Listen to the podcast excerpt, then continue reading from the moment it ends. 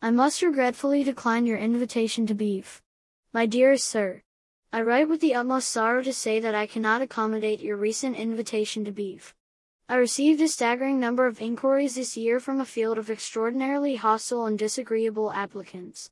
Nothing would please me better than to crush each of your trifling asses like the detestable insects you are.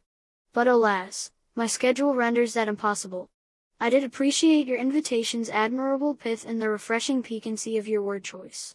You have clearly read a great many bathroom walls.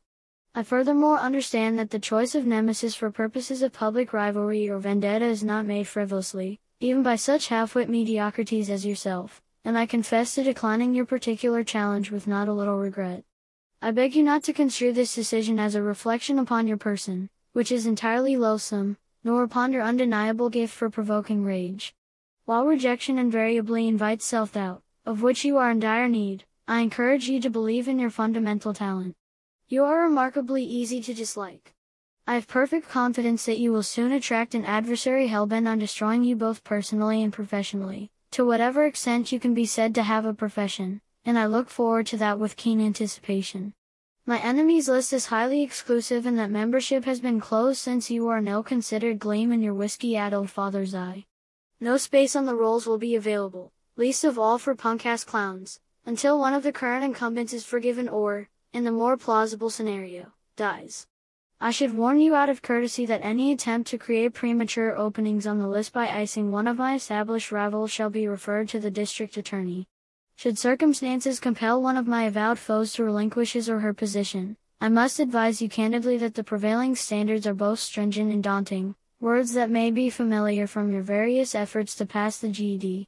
Please understand that I am not trying to diss you. Dissing you is effortless, and therein, Kid, lies the problem.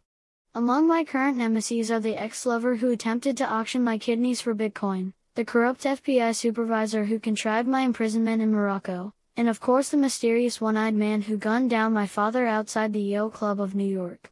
I implore you to compare these nefarious misdeeds with your proposed strategy of unkind nicknames on Twitter. Sorry, sport. Were I to embark upon any new vendetta so late in my career, it could only be to combat such a truly fitting enemy as hunger, injustice, minimalist architecture, or a marine mammal who has cost me a limb.